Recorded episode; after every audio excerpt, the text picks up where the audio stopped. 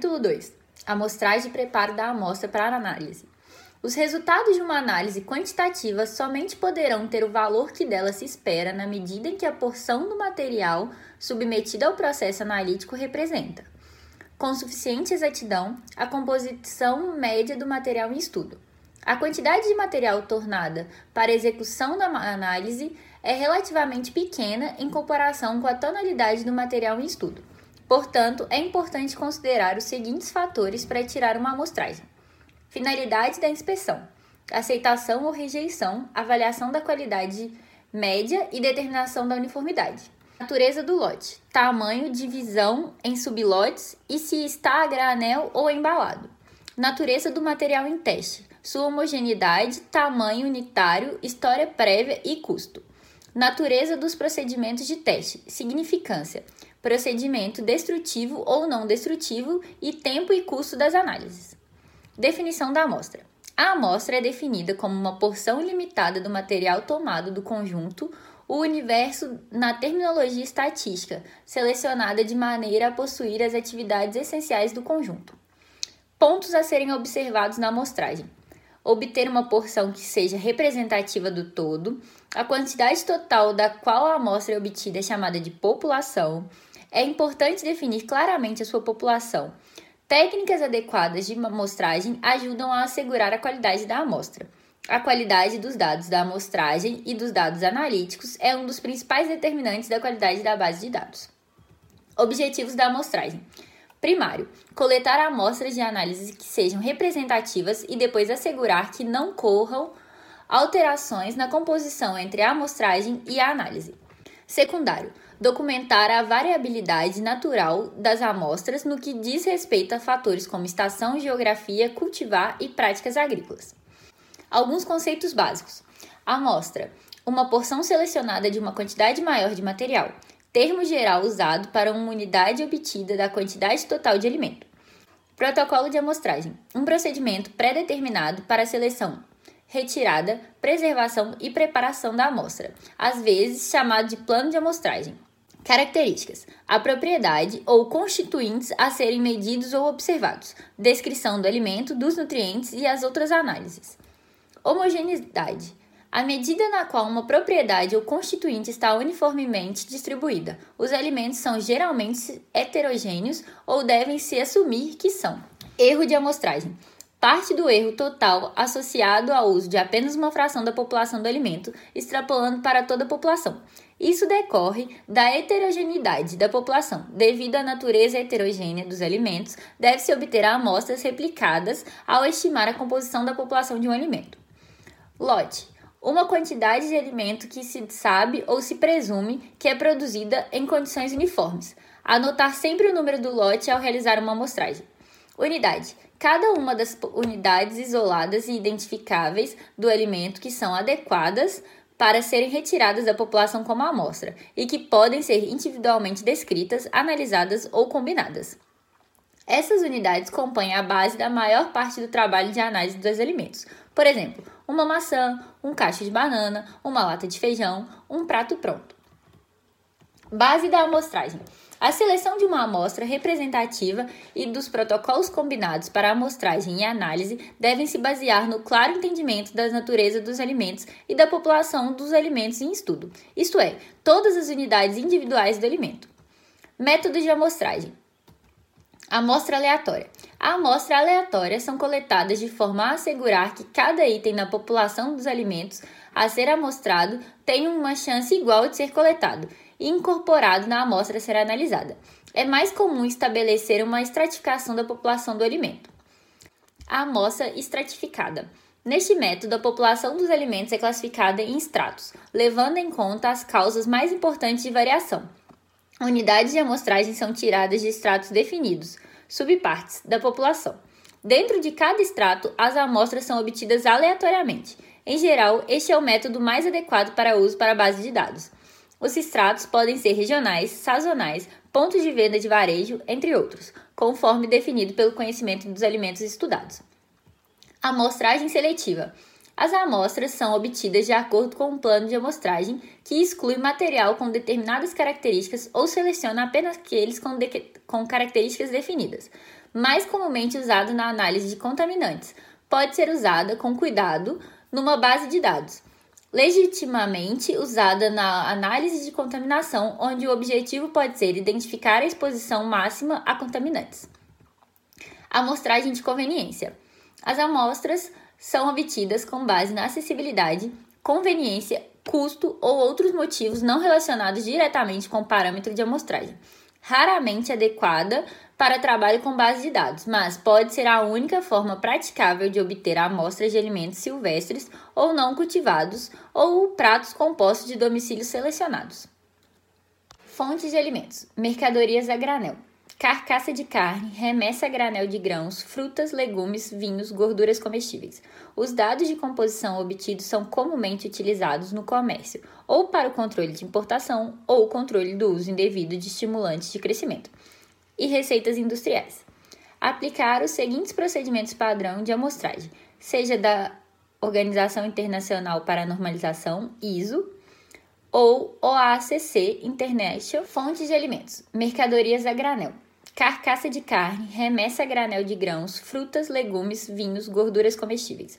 Os dados de composição obtidos são comumente utilizados no comércio, ou para o controle de importação, ou controle do uso indevido de estimulantes de crescimento. E receitas industriais. Aplicar os seguintes procedimentos padrão de amostragem, seja da Organização Internacional para a Normalização, ISO, ou OACC International, 2002, 2003, ou até mesmo Códex Alimentários. É preciso obter várias amostras de sacas, caixas, pacotes ou carcaças separadas e em vários pontos de um silo ou container. A amostragem aleatória é preferível à coleta de unidades prontamente acessíveis. Aconselha-se obter amostras durante o carregamento ou descarregamento de uma remessa.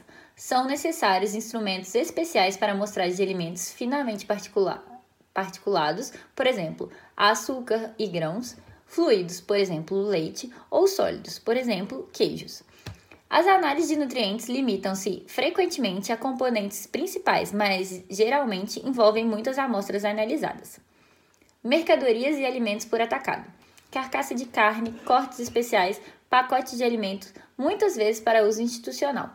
A amostragem de alimentos no atacado geralmente segue os principais enfoques utilizados com mercadoria a granel. É essencial que a amostragem seja aleatória. Os dados sobre composição dos alimentos também são úteis na avaliação do consumo. Alimentos no varejo.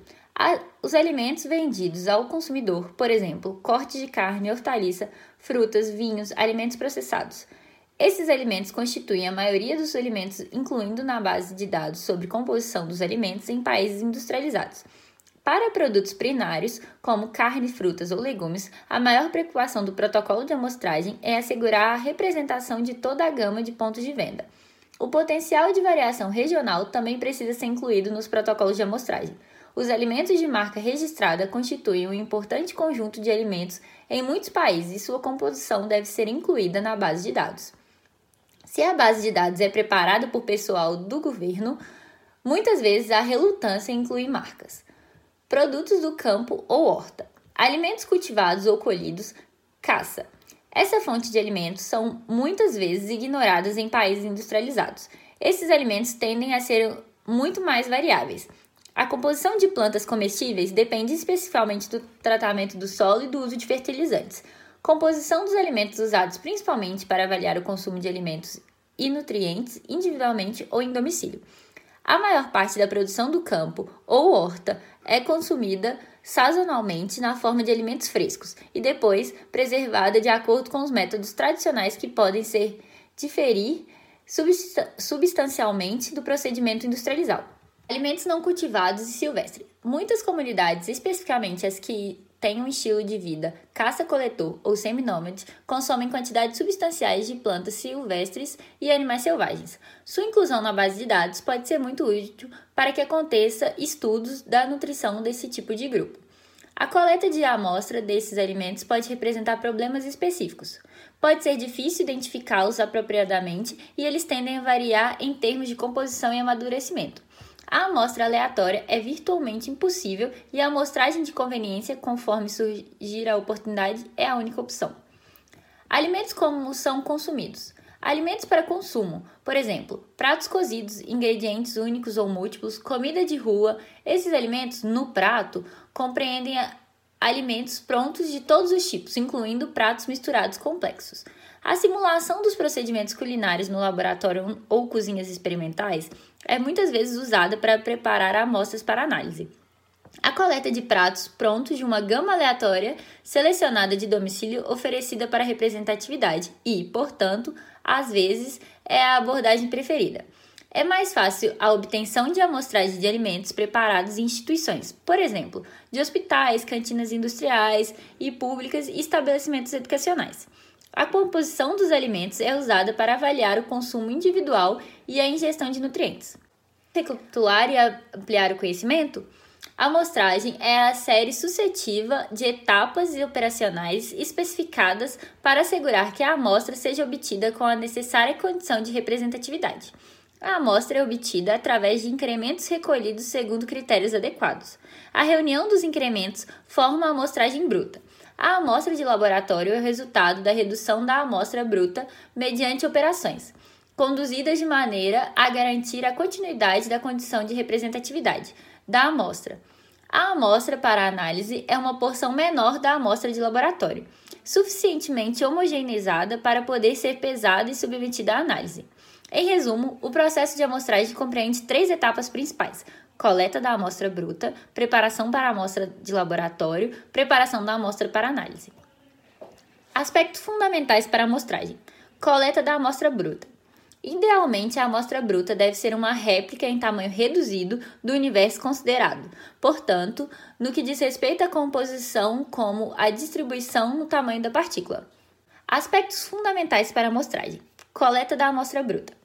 Idealmente, a amostra bruta deve ser uma réplica do tamanho reduzido do universo considerado, tanto no que diz respeito à composição como à distribuição no tamanho da partícula. Amostras fluidas, líquidas ou pastosas, homogêneas, podem ser coletadas em frasco com o mesmo volume, do alto, do médio e do fundo do recipiente, após agitação e homogeneização. Amostras sólidas, cujos constituintes diferem em textura, densidade e tamanho de partícula, devem ser moídas e misturadas. Quantidades. O material a ser analisado poderá estar a granel ou embalado. No caso de embalagens únicas ou pequenos lotes, todo o material pode ser tornado como amostra bruta. Para lotes maiores, a amostragem deve compreender de 10 a 20% do número de embalagens contido no lote, ou 5 a 10% do peso total do alimento a ser analisado. Lotes muito grandes, toma-se a raiz quadrada do número de unidades do lote. Preparação da amostra do laboratório. Redução de uma amostra bruta. Alimentos secos, em pó ou granulares, a redução poderá ser manual ou através de equipamento. Manual, conhecida como quarteamento, equipamentos que podem ser utilizados: amostrador tipo Riffler, amostrador tipo Borner. Alimentos líquidos, misturar bem o líquido no recipiente por agitação, por inversão e por repetida troca de recipiente. Retirar porções de líquidos de diferentes partes do recipiente, do fundo, do meio e de cima, misturando as porções finais. Alimentos semissólidos, como queijos, duros e chocolates. As amostras devem ser raladas e depois pode ser utilizado o quarteamento, como no caso de amostras em pó ou granulares. Alimentos úmidos, como carne, peixes e vegetais. As amostras devem ser picadas ou moídas e misturadas, e depois, se necessário, passa-se pelo quarteamento, para somente depois ser tomada a alíquota suficiente para análise. A estocagem deve ser sobre refrigeração. Alimentos semi-viscosos ou pastosos, como pudins e molhos, ou então alimentos líquidos que contêm sólidos, como compotas de frutas, vegetais em salmouras e produtos enlatados em geral. As amostras devem ser picadas em liquidificador e misturadas às alíquotas retiradas para análise. Deve ser tomado cuidado com os molhos de salada e emulsões, que podem ser preparados em duas fases no liquidificador. Alimentos com emulsão, como manteigas e margarinas. As amostras devem ser cuidadosamente aquecidas a 35 graus Celsius em frasco com tampa e depois agitado para homogeneização. A partir daí, são retiradas as alíquotas necessárias para análise. Frutas. As frutas grandes devem ser cortadas no meio, no sentido longitudinal e transversal, de modo a repartir em 4 partes. 2 partes opostas devem ser descartadas e as outras 2 devem ser juntadas e homogeneizadas em liquidificador. As frutas pequenas podem ser simplesmente homogeneizadas inteiras no liquidificador. Preparação da amostra para análise. O tipo de preparo da amostra vai depender da natureza da mesma e do método analítico envolvido.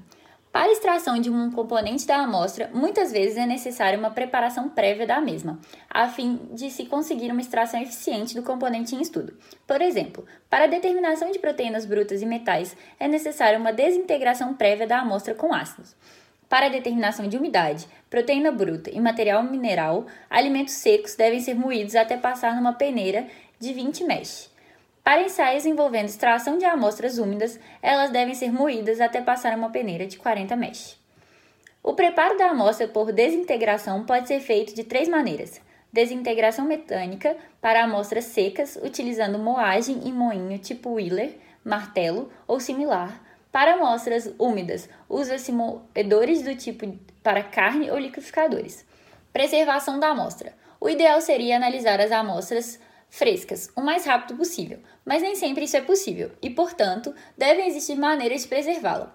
Inativação enzimática. Serve para preservar o estado original dos componentes de um material vivo. Esse tipo de tratamento depende do tamanho, consistência e composição do alimento, enzimas presentes e a determinação analítica que se pretende. Diminuição nas mudanças lipídicas. O método tradicional de preparo de amostra pode afetar a composição dos estratos lipídicos, portanto, deve-se resfriar a amostra rapidamente antes da extração ou congelar se for estocar. Controle de ataque oxidativo. A fim de reduzir as alterações oxidativas, recomenda-se a preservação a baixa temperatura para a maioria dos alimentos. Controle do ataque microbiológico. Para reduzir ou eliminar o ataque microbiológico, pode-se utilizar vários métodos: congelamento, secagem, uso de conservantes ou a combinação de qualquer um dos 3. A escolha da melhor maneira de preservação vai depender de natureza do alimento, tipo de contaminação possível, período e condição de estocagem e tipo de análise. Observações. Uma característica marcante nos alimentos é que eles têm uma variação muito grande na composição. Os alimentos são inerentemente variáveis na sua composição e, portanto, o enfoque da amostragem e o plano de amostragem, assim como os protocolos analíticos, devem levar em conta este fator. Por exemplo, alimentos frescos de origem vegetal têm composição mais variada do que alimentos frescos de origem animal. Frutas e vegetais na mesma variedade podem ter composições diferentes ou a composição pode variar mesmo após a colheita.